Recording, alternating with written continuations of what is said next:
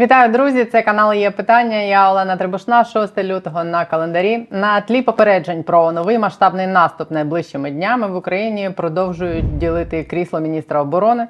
Корупціонерів продовжують звільняти замість карати.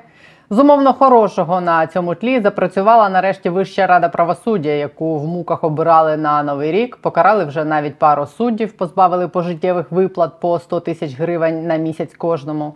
Про те, що в тій вищій раді правосуддя відбувається, теж сьогодні розкажу. Не забудьте підписатися і натиснути дзвіночок, вподобайку.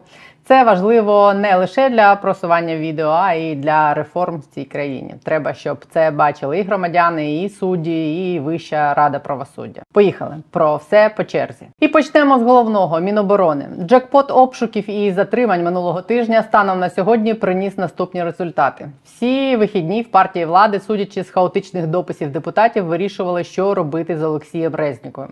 Ще в суботу джерела повідомляли, що відставка відбудеться вже 7 лютого, і називали кілька кандидатур. Зокрема, головного розвідника Кирила Буданова і генерал-полковника, екс-виконувача обов'язків міністра оборони в 2014 році Михайла Коваля. Називали навіть прізвища Залужного і Машовця. Це заступник керівника офісу президента Андрія Єрмака. Врешті зупинились, судячи з усього, на Буданові. В неділю ввечері керівник президентської фракції Давида Рахамія написав у своєму телеграм, що війна диктує кадрову політику, час і обставини потребують посилення та перегрупування. Тому Резніков переводиться на посаду міністра з питань стратегічних галузей промисловості, а Буданов очолить міністерство оборони, що абсолютно логічно для воєнного часу. Так писав Арахамія ще у вихідні. Вночі і сьогодні вранці нардепи з різних фракцій, зокрема і з профільного комітету, з президентської фракції, писали, що так і буде. І таке рішення було ухвалене на закритому засіданні фракції. Але ближче до обіду концепція помінялась, і прийшла інша рознарядка. Відставки міністра оборони цього тижня не буде. Написала Мар'яна Безугла з оборонного комітету у Фейсбук. Причина, як пояснила вона, ризики для системи в цілому перед Рамштайном та можливий наступ оцінюємо. Так вона написала. Нічого не змінилось за ніч з наступом і з Рамштайном, але офіційне пояснення саме таке, принаймні. Неофіційним поясненням такої нестабільності у президентській фракції може бути те, що законодавці нарешті дочитали до місця в законі, де з 2019 року записано, що міністром оборони має бути цивільна особа, якою Буданов очевидно не є. Два слова про Кирила Буданова. До вторгнення він запам'ятався усім тим, що був одним з ннебагатьох українських посадовців, які вважали, що вторгнення дійсно буде. Більш того, він майже безпомилково називав його дату. В листопаді 2021-го в інтерв'ю західному виданню Military Times Буданов сказав, що оцінки української розвідки щодо того, коли і як нападуть росіяни, збігаються з оцінками американських спецслужб. Це кінець січня, початок лютого. 22 лютого, за два дні до вторгнення, Буданов виступав на нараді в офісі президента. І як розповідали згодом журналісти зі слів учасників тієї наради, розповідав речі, від яких у присутніх мала б холонути кров в жилах, що вторгнення далеко не обмежиться Донбасом, що під загрозою Харків і Херсон, що існує загроза для Києва, і окупанти можуть спробувати захопити Чорнобиль, як власне і відбулось але серйозно його там не сприймали. Друга історія, героєм якої запам'ятався Буданов до вторгнення, це був сюжет про те, що проживав головний розвідник країни в одному приватному будинку з таким собі Олександром Гогілашвілі, єдиним заступником міністра МВС з таким єбалом.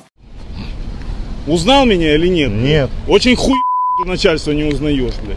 Заместитель міністра внутрішніх діл. Так, Так є без понятно? проблем, я ж Що без проблем? Над Будановим тоді ще жартували, що він ловив російського крота на живця. Але це вже історія минулих днів.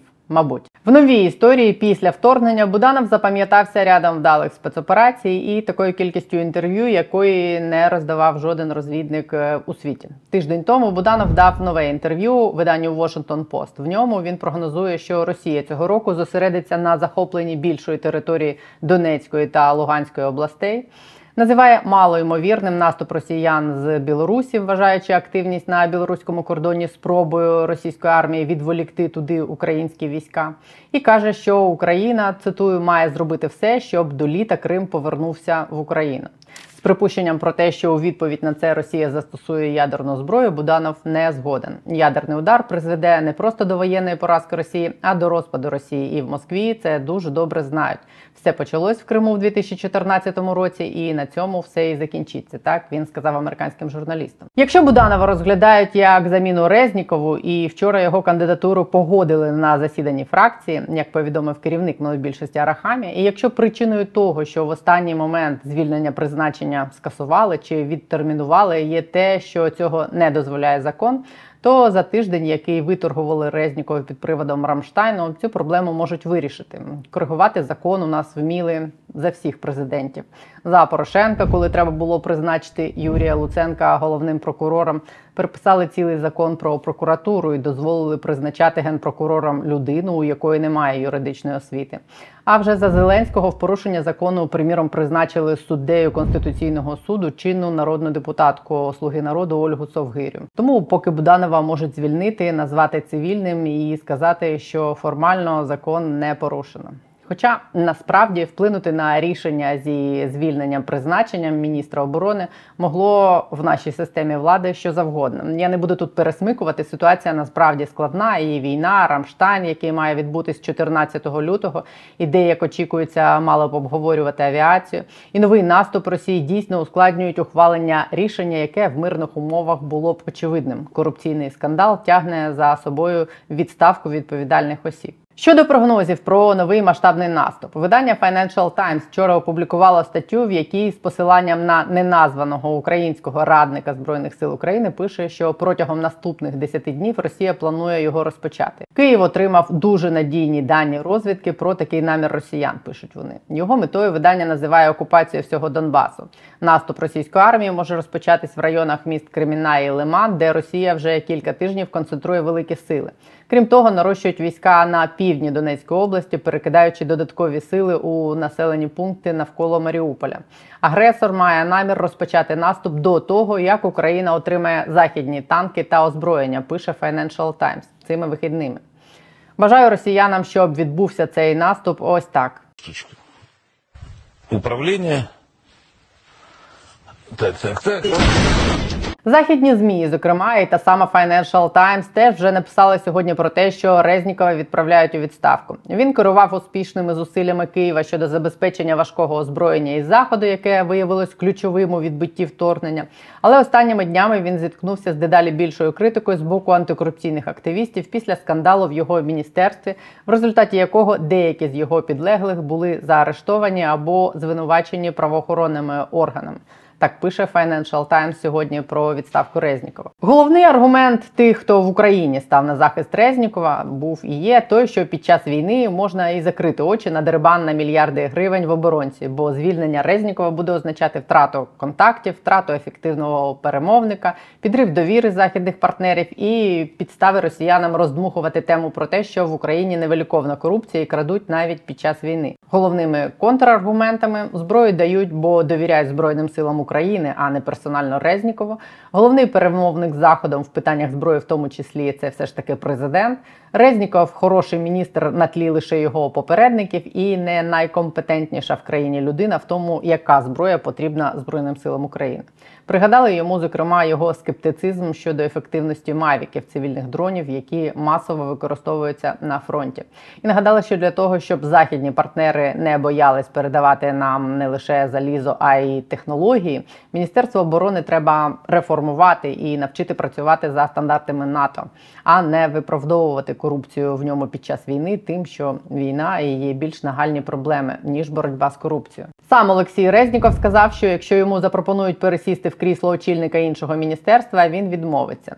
Мова йде про міністерство з питань стратегічних галузей промисловості. Ще тиждень тому це міністерство збиралось ліквідувати як таке, приєднавши до Мінекономіки, що теж показово збирались ліквідувати, але якщо є хороша людина, то можна і залишити. Може, відмова Резнікова і стала вирішальною причиною того, що рокіровку відклали. Станом на зараз питання, як мінімум, на тиждень відкладається до Рамштайну і можливого наступу. А там може і знову в партії влади передумають. Найпаскудніше в цій історії з корупцією на тлі війни в Міноборони з усіма цими яйцями по 17, затриманням заступників по відсидці в міністерствах є те, що замість боротьби з корупцією історія з яйцями закінчиться боротьбою за крісло Резнікова. І на тому все. Бо проблема ж насправді не в прізвищах і не в постатях. Проблема в тому, що якщо в крісло Резнікова пересяде умовний чи безумовний Буданов, це в наших умовах зовсім не буде означати, що умовні чи безумовні яйця перестануть бути по 17 і красти перестануть. Міністерстві оборони треба міняти не керівників, а підходи, процеси, принципи роботи і архітектуру самої інституції, і не лише в міністерстві оборони. І одними звільненнями тут не обійдешся.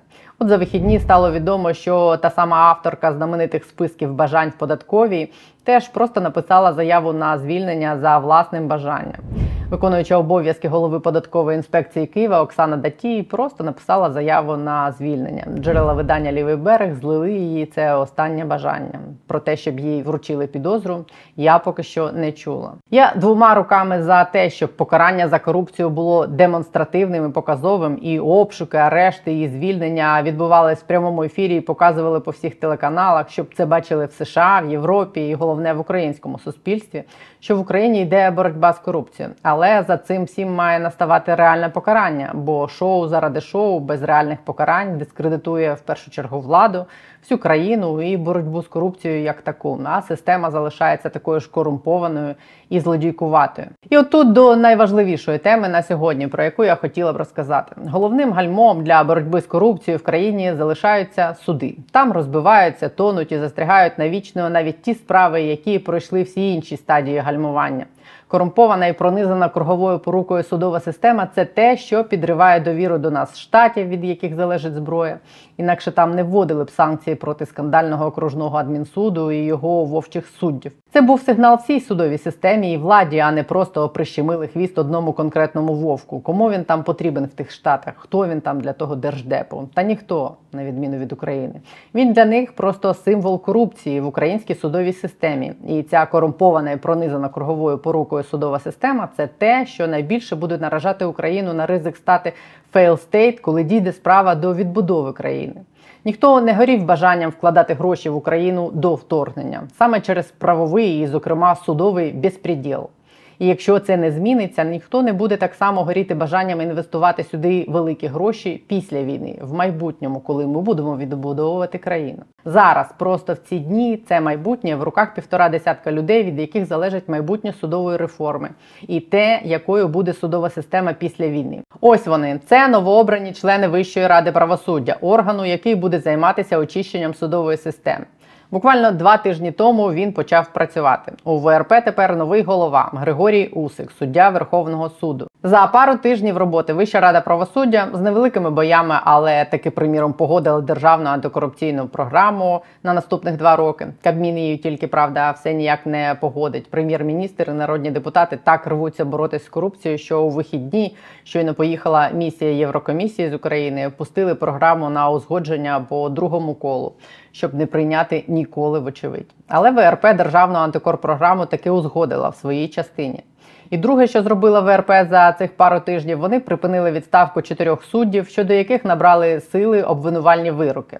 Те, що ВРП припинила їх відставку, означає, що цих чотирьох суддів, засуджених за корупцію, позбавлять довічних виплат щомісячного довічного утримання, яке сягає часом 100 тисяч гривень. Ці чотири судді це, приміром, суддя Ківерцівського райсуду Іван Підгорний, якого декілька разів затримували на хабарях. Хабарі він при цьому брав не тільки грошима, а й пальним, обідами у ресторанах, транспортними послугами, пральними машинками, полуницею і навіть сіном для кроликів. Ще троє Олексій Буран з Малиновського суду Одеси, якого детективи НАБУ піймали на хабарі у півмільйона гривень. Це той самий суддя, який при затриманні відстрілювався від набу. Александр Николаевич, я последний раз предлагаю вам добровольно положить оружие и сдаться. В случае невыполнения... Аккуратно! Минулого року Вищий антикорсуд дав йому три роки чомусь умовно. ВРП от тепер позбавила його пожиттєвих виплат. Третя це Олена Горбатенко, суддя Сєвєродонецького суду, яку набу викрило на отриманні хабаря у півтори тисячі доларів. Вісім років тому вона придбала квартиру в Іспанії. Минулого року отримала теж умовний вирок. І четвертий, кого позбавили суддівської пенсії, це Олег Василюк, суддя Ковальського суду. Його спіймали на хабарі в 3800 гривень. Минулого року його засудили до двох років позбавлення волі. Попередній склад ВРП відправив цього суддю у почесну відставку з довічними виплатами. І от ця ВРП за ці два перших тижні своєї роботи цих виплат його позбавила. Це все лише дрібні квіточки, з якими ВРП доведеться розбиратись. У них зараз лежать на столі справи таких мастодонтів судової мафії, як судді скандального окружного адмінсуду Вовка, Аблова. Може, щось ВРП зможе зробити із суддєю Богданом Львовим з його російським паспортом, з яким нічого не збирається вочевидь робити офіс президента позбавити українського громадянства посіпак Януковича, які давно і так втекли з України, як президент зробив у вихідні, і позбавити українського громадянства суддю, який залишається в Україні і планує повернутись в судову систему. Це погодьтесь різні речі з точки зору корисності для нацбезпеки в першу чергу. Але не про офіс президента сьогодні, а про Вищу раду правосуддя. Що я хочу сказати, так як від збройних сил України зараз залежить, буде існувати країна чи ні, так і від цих людей, обраних у Вищу раду правосуддя, правосуддя, які будуть реформувати судову систему, буде залежати, яким буде це майбутнє країни, яке зі зброєю відвоюють сьогодні збройні сили. Тому я хочу звернутися сьогодні до всіх членів Вищої ради правосуддя. Сподіваюсь, вони це побачать. Не такій вже великій кількості людей в житті випадає можливість робити речі, які змінюють хід історії цілих держав. Так сталося, що вам випало. Кожен з вас зараз ці тижні робить для себе вибір, який визначить не ваше особисте майбутнє, а майбутнє цієї країни, країни, яка, можливо, найбільше з усіх світі вистраждала і заслужила право бути незалежною, успішною і комфортною для людей, які в ній живуть. Це вибір між тим, щоб впертись, набрати сміливості йти проти течії, проти мафії і змінити нарешті корумповану судову систему, чого не зміг досі зробити ніхто. Вибір дати країні шанс і колись померти з відчуттям того, що ви не марно прийшли у цей світ і прожили життя.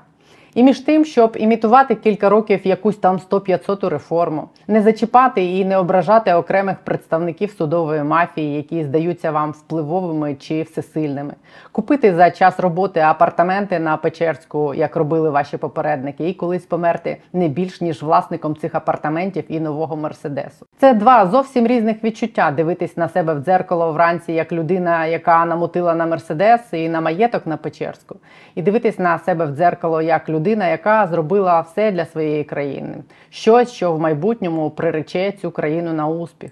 Це дві зовсім різних історії, які ви будете розповідати своїм дітям і онукам колись. Я намотив на квартиру на Печерську тобі, і я знищив судову мафію в країні.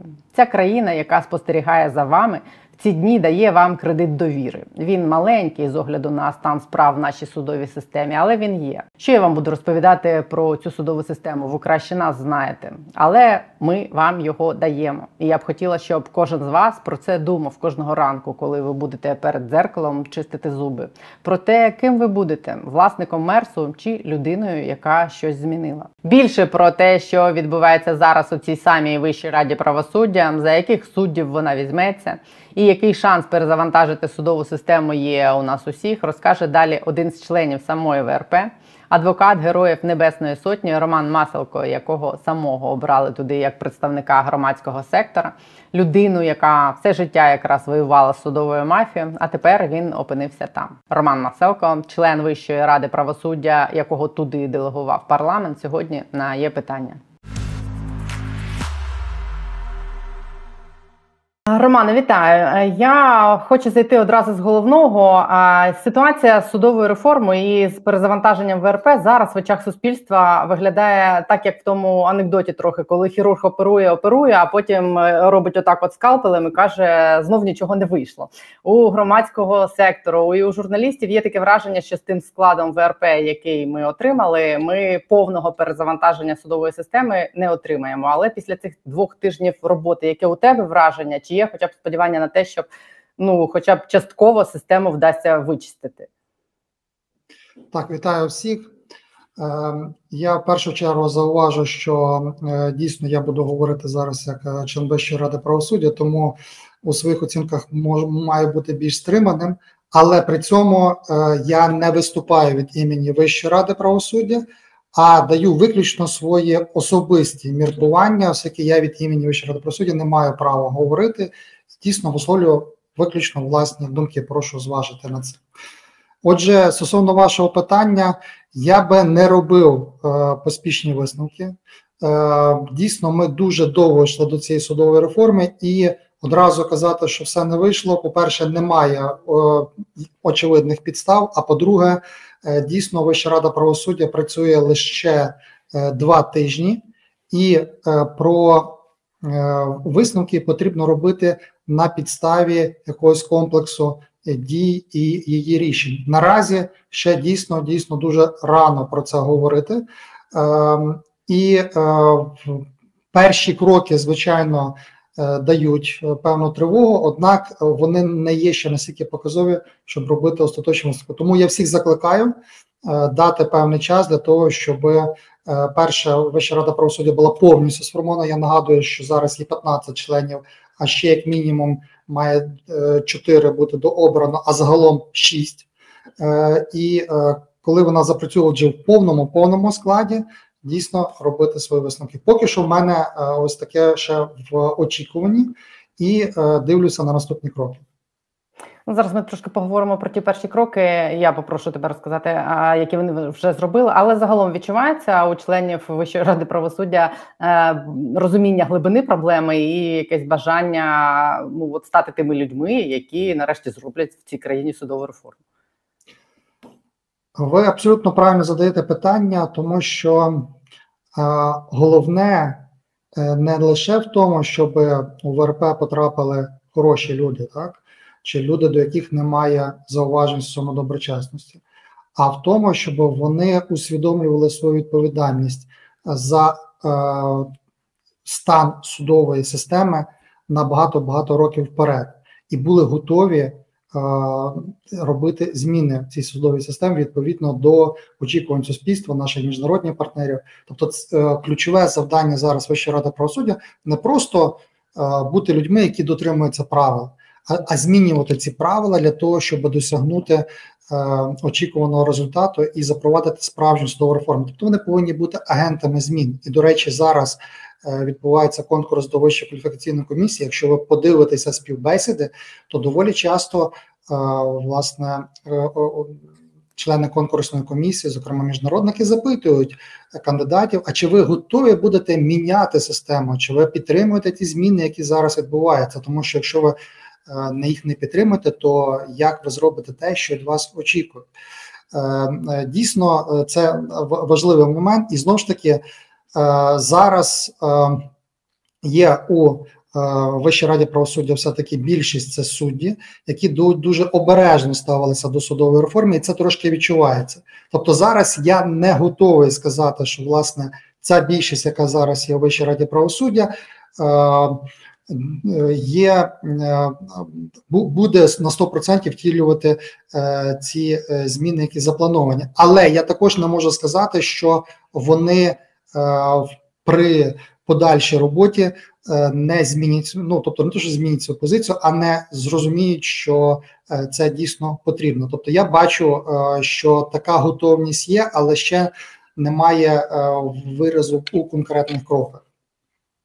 А той розгляд державної антикорупційної програми, який відбувся у вас ось нещодавно, я так зрозуміла з того, що ти писав принаймні про це, що головні зауваження ВРП були якраз до того, що вон їм не сподобалось формулювання в тексті, що недовіра до судової системи зростає у суспільстві. Це раз. А друге, вони протестували проти посилення ролі громадськості у процесі відборі суддів. Ну, мені здається, що і те, і інше якраз свідчить про те, що вони швидше налаштовані законсервувати. Як було, а де щось змінити е, в бік збільшення прозорості?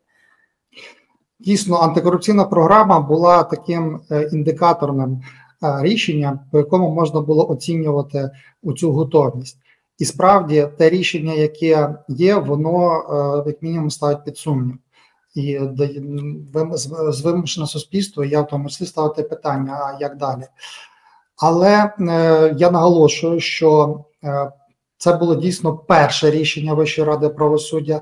І коли ми починали е, засідання, то в нас був проект про те, щоб ту антикорпрограму взагалі відкинути і виступити проти її затвердження. Таку, зокрема, позицію у листі виклали попередній ще неповноважний склад ВРП, хоча це була насправді позиція не ВРП, а лише там трьох її членів. От на той момент це була фактично більшість, які обговорювали цю антикорстратегію. Тому антикорупційну програму. Тому, коли е, е, фінальне рішення було все ж таки не відкинути е, цей, цю програму, а все-таки її е, підтримати, але із зауваженнями, то це все ж таки є крок вперед, і принаймні ВРП не стала е, на позицію блокувати взагалі е, цю програму. Однак, певна низка зауважень було дійсно, е, ну як мінімум, дивними і тривожним сигналом. Ну, зокрема, дійсно, Вища рада правосуддя сказала, що вона не погоджується з твердженням про низьку довіру до судової системи. Ну, як на мене, це не погоджувати, що зараз на вулиці зима. Що, що сонце сходить, а потім заходить. Ну, тобто, це ну це це очевидний факт, і він прикрий, він неприємний. Він має багато нюансів дійсно, але це факт, який потрібно признати, з ним працювати і виправляти. Заперечувати, ти знаєте, як заперечувати хворобу, це означає, що не е, лікування не вийде. Е, ну але е, це більше такі. Е, як на мене, е, судді, які от тільки-тільки Е, тут же е, зауважу, була проблема в тому, що розгляд цієї питання виявився несподіваний для для більшості, тому що ми навіть домовилися, що ті члени новообрані члени ВРП, які загалом є з регіонів, їм треба було повернутися додому, здати справи, ну влаштувати якісь свої побутові проблеми і переїхати до Києва. Вони мали тиждень на те. А цю антикорпрограму нам довелося затверджувати посередині попереднього тижня. Тобто вони фактично терміново викликалися з регіонів, Вони приїхали рано їх наказом призначали, а вже обід вони розглядали ту антикорпрограму. Тобто, це було дуже дуже таким поспіхом, і очевидно, це наклало свій відбиток. І е, судді е, мені здається, по по інерції е, затверджували цю програму. Ну і спрацював звичайно такий людський ефект, коли знаєте, критикують людину, і кому подобається треба що захищатися. Треба захищатись. Так. До речі, цей момент треба враховувати і суспільство, а також журналістам, тому що я побачив навіть на з'їзді такий принцип, знаєте, що от. От коли є певна таке от критика чи тиск, от я буду ну проти цього. От іноді це доходить, що на зло мамі відморожу вуха. От щось схоже тут буває таке. Тому це теж треба врахувати. Просто такі банальні людські е, якості вони є характерні для усіх. Коли проти е, тебе критикують, то треба захищатися. От, тому я більше пов'язую це рішення перше з таким е, моментом, коли ще е, попередні ну, нові члени Вищої ради правосуддя не мали змоги реально е, війти в курс справи, зважено прийняти це рішення. Е, от, але все-таки позитив був в тому, що е, вони е, відкинули пропозицію заперечити проти програми, а її прийняти все-таки із зауваженням. Я після цієї цього рішення публічно виступив і дійсно по пунктах пояснив, чому чому вважаю, що ВРП була неправа в цьому, тому що насправді антикорупційна програма дійсно передбачає низку дуже важливих кроків, які, на моє переконання, покращать судову систему і змінять у це. Е, ситуація, яка є, і протистояння, фактичне протистояння і цю недовіру е, суспільству і недовіру суспільства, яке є. Це і підвищення прозорості, так це, наприклад, відкрите і поіменне голосування за е, тих самих е, суддів чи членів ВККС, яких ми будемо е, скоро обирати. Це і підвищення ролі громадської ради доброчесності, яка повинна отримати реальні механізми для того, щоб не допускати і блокувати недоброчесних суддів. Це і там регулювання конфлікту інтересів, питання стосовно дисциплінарних проваджень. Тобто, не ці латинська дуже правильних кроків.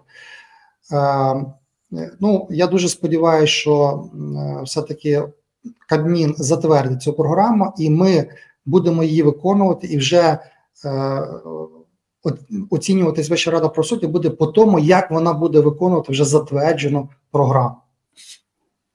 Е, я б додала е, сюди, знаєш, що, що в державній антикорпограмі так багато важливих речей для боротьби з корупцією і судовою мафією, що уряд саме тому, мабуть, і не хоче вже цілий місяць ухвалити цю програму. Це така правах іронії. Є свої причини підводні камені, але е, я думаю, що загалом для країни було б добре, якби її е, затвердили і виконали, і тоді б у нас набагато краще були б і процеси, і система, і довіра до системи. Е, ще одним маркером того, якою буде ця ВРП, називали е, представники громадського сектору, ті, які займаються судовою реформою, кандидатуру як е, людини, яку яку оберуть головою ВРП. Ним обрали Григорія Усіка з Верховного суду. Маркером чого це стало? Можна це якось трактувати, чи, чи, чи некоректно тобі? Ну, безумовно, що те, хто очолює Вищу раду правосуддя, має велике значення, і це певний сигнал е, теж суспільству. На моє переконання, пан Усик є достойним кандидатом. Він, е, е, на моє переконання, ці питання, які до нього навіть висувалися під час конкурсу, не є критичними. Більше того, ймовірно. Е, він їх і спростував, бо тут ще є така проблема, що оскільки співбесіди з кандидатами є закритими, на жаль, то е, навіть якщо кандидати спростовують ті питання, які до них ставляться, то про це ніхто не знає. А в рішеннях, на жаль, також немає цього спростування. Тому, до речі, громадськість е, там закликала до тих самих членів ВРП навіть публічно пояснити ці питання, і це би напевно би зняло оцю певну напругу чи ті питання, які залишилися. Стосовно пана Усика, в мене е, дійсно немає якихось питань. Він е, отримав велику значну підтримку на з'їзді, і з цього складу, який є, на моє переконання, це один з кращих кандидатів на голову. Я сам його підтримую, сам пропонував йому висуватися. Тому в його призначенні я бачу більше плюсів.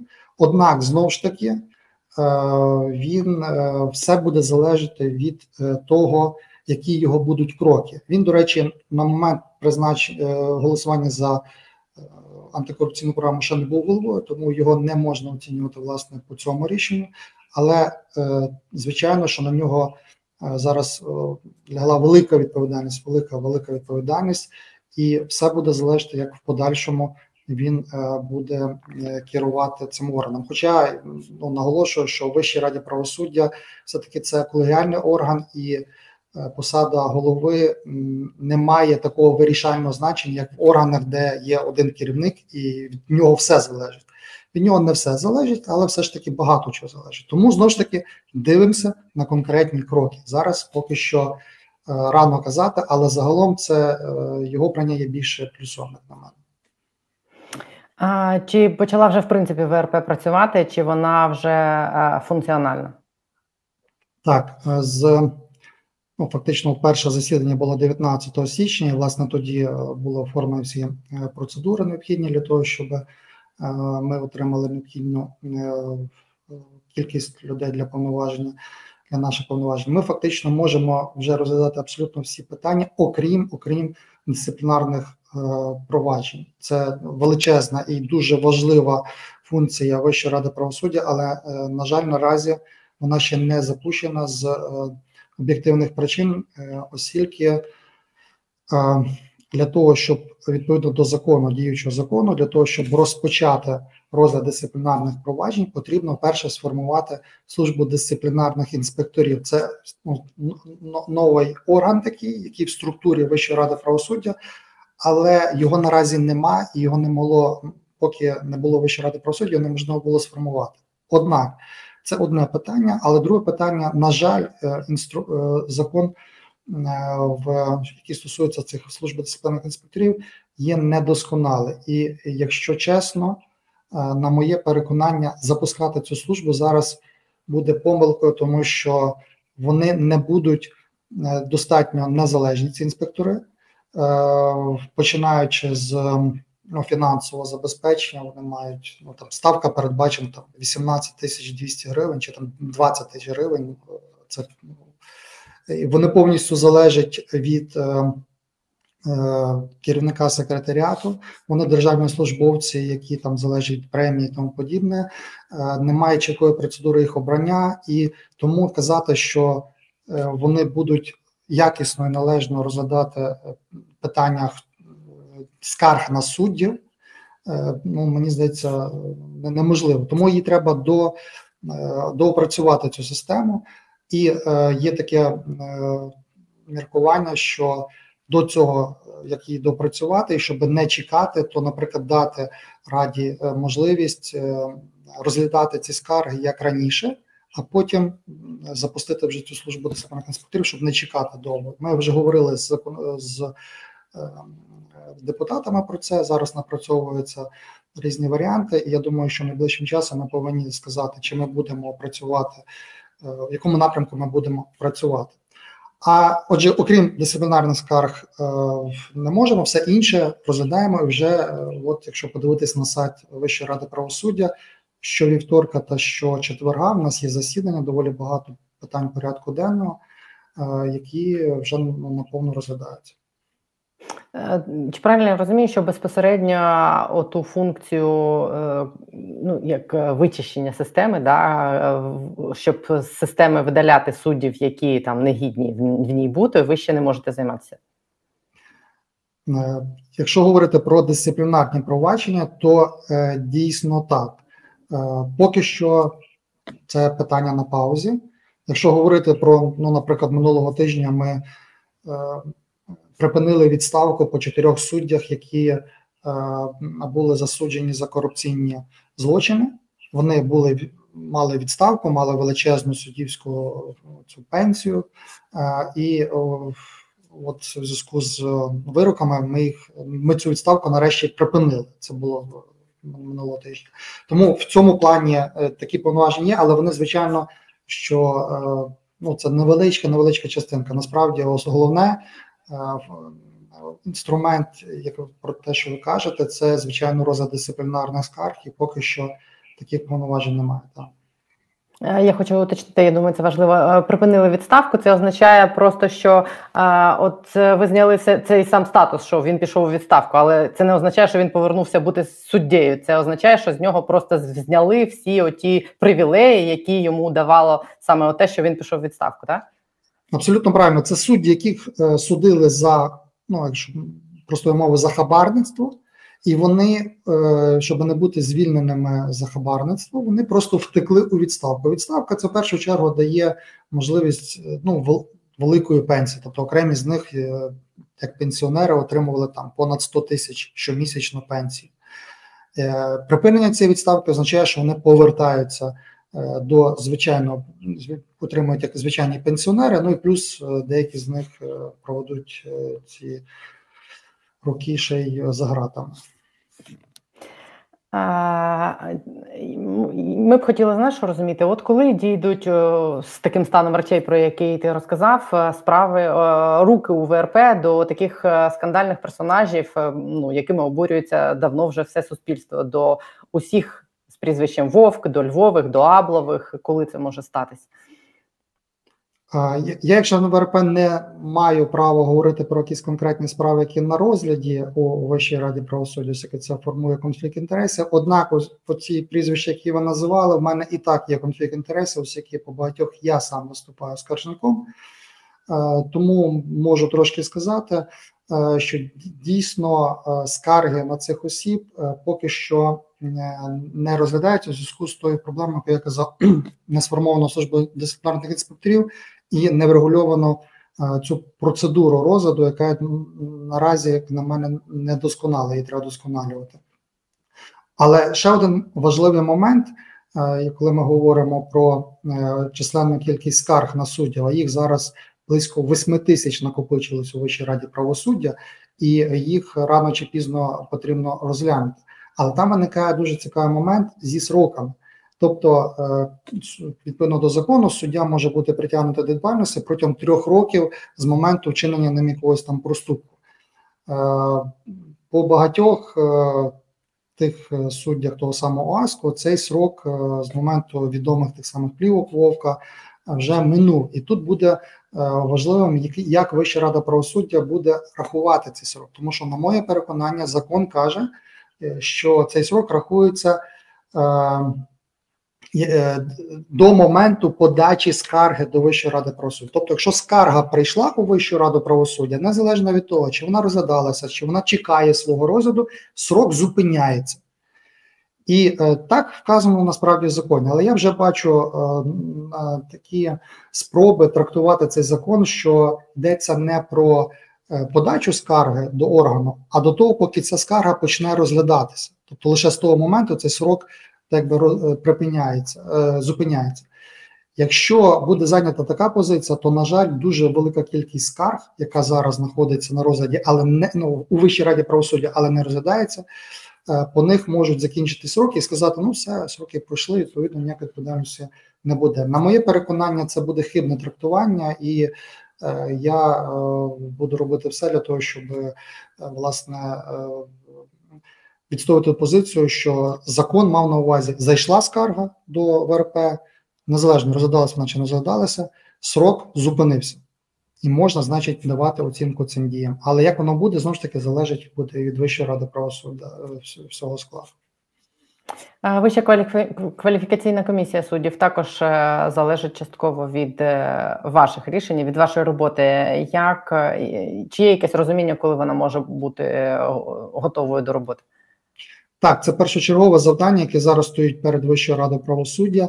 Е, ми бачимо, що конкурсна комісія, яка повинна запропонувати Вищій раді правосуддя 32 кандидати, з яких Вища рада правосуддя має обрати 16, зараз доволі активно проводить співбесіди. Вже прийшла е, половина е, кандидатів, і от десь на початок березня вони закінчать з другою половиною кандидатів. До речі, всім рекомендую дуже цікаві співбесіди. Вони публічно проводяться і, ем, як на мене, непогано. Е, тому я думаю, що ми десь середині березня можемо отримати від конкурсної комісії вже от цих 32 кандидатів, з яких нам треба буде обрати 16. Е, зараз ми активно е, думаємо і працюємо над тим, по яких критеріях ми будемо обирати цих 16, так щоб це було прозоро, щоб це було зрозуміло суспільству. Е, робота над цим ведеться з залученням міжнародних наших партнерів. Я думаю, що ми однозначно е, публічно ще проговоримо е, цю методику обрання. От і е, орієнтуємося якомога швидше приступити дійсно до е, обрання членів ВККС. Я орієнтуюсь, що це буде квітень. Я думаю, що цілком реально, щоб в квітні е, Вища рада правосуддя вже вирішила остаточно призначила 16 членів ВККС, і після цього ВКК вже може приступати до виконання своєї роботи. Ну, тобто, десь е, за оптимістичним сценарієм на станом на літо, десь і ВРП, і ВККС зможуть виконувати оті свої дві головні функції: звільняти суддів і призначати нових суддів. І це може все початися цього року. На моє переконання, це реально, і ми повинні зробити все, щоб власне так і було. Ну і останнє у мене таке таке загальне підсумкове до тебе запитання. Судова реформа загалом є однією з головних в тому списку семи вимог, які нам висуває Європа для того, щоб ми принаймні зберегли кандидатський статус і могли продовжити з ними перемовини про вступ. Е, так як все відбувається зараз, е, як тобі здається, чи ми виконуємо цю вимогу, і чи ми виконаємо її в повному обсязі до осені, коли дійде справа до того, щоб починати перемовини про вступ. Якщо ми говоримо про саме судову реформу, тобто ВРП і ВККС, то нагадую, що там е, сформульована вимога так, щоб запустити фактично сформувати ці органи Вищу раду правосуддя та Вищу кваліфікаційну комісію. Е, ці е, вимоги я переконаний, що будуть виконані. Тобто, ці органи е, ВРП вже працює. ВККС, я думаю, що запрацює на на осінь 2023 року. Однак нам потрібно всім усвідомити, що ця реформа потрібна навіть ну не нашим міжнародним партнерам, а в першу чергу нам, самим суспільству, і що реформа не закінчується на формуванні ВККС та ВРП. Більше того, це лише починається тільки початок. Е, тому все буде залежати від того, як ці ВРП і ВККС будуть працювати, які кроки будуть здійснювати. Вже ми бачимо е, певні тривожні сигнали, що потрібно е, на, на за цим стежити. Тобто, що я кажу, що реформа на це на цьому не завершиться, лише починається, і також перші кроки демонструють, що обов'язково потрібно, щоб суспільство і далі ретельно стежило за кожним кроком. Е, далі ретельно ну, реагувало на на ці кроки і показувало, чи воно е, яким чином воно оцінює ці кроки. І тому е, я думаю, що це буде ще раз кажу, тільки початок, і результат цієї реформи залежить а в першу чергу, звичайно, від Вищої ради правосуддя, Вищої кваліфікаційної комісії. Однак також залежить від того, наскільки ретельно суспільство і наші партнери і журналісти будуть далі стежити за ходом цієї реформи і вказувати на якісь недоліки. Але також я також закликаю суспільство, що якщо е, будуть позитивні кроки, однозначно е, про це також потрібно говорити, щоб не було до цього знову ж таки подальшого протистояння, яке змушує може навіть хороших людей захищатися робити певні такі кроки, які сприймаються е, ну неправильно, як на мене. Тому ми повинні е, звертати увагу на якісь порушення, недоліки. Якщо ми схибимо, не туди підемо. Прошу мене також в першу чергу критикувати, я завжди готовий слухати, але також е, говорити і про певні позитивні кроки, якщо вони будуть, то на це також звертати увагу, і тоді спільно дійсно ми цю реформу зробимо окремо. Чи Вища рада правосуддя, чи суспільство ну неможливо е, зробити реформу, якщо ці два е, потужні е, зацікавлені, як на мене, е, суб'єкти не не будуть діяти спільно. Тому е, тільки починається. Я думаю, що шанси є. Буде непросто, непросто. Треба буде долати ще значний опір але буде вже набагато простіше ніж з, наприклад, з попередньою Вищою радою правосуддя чи Вищою кваліфікаційною комісією. Ми маємо шанси, ми зобов'язані це зробити разом. Я з задоволенням буду розповідати про ваші успіхи. ВРП дайте мені привіт. Я Дякую за пояснення. Ми ми на тебе дуже розраховуємо там, готові завжди підтримувати. І я думаю, е, суспільство дуже велика частина підписників каналу реально стежить за судовою реформою і цікавиться, і це всім болить. Ми готові підтримувати, якщо треба, в будь-яких формах. Дякую, дякую. дуже. Так, Дякую. Успіхів вам. Дякую навзаєм.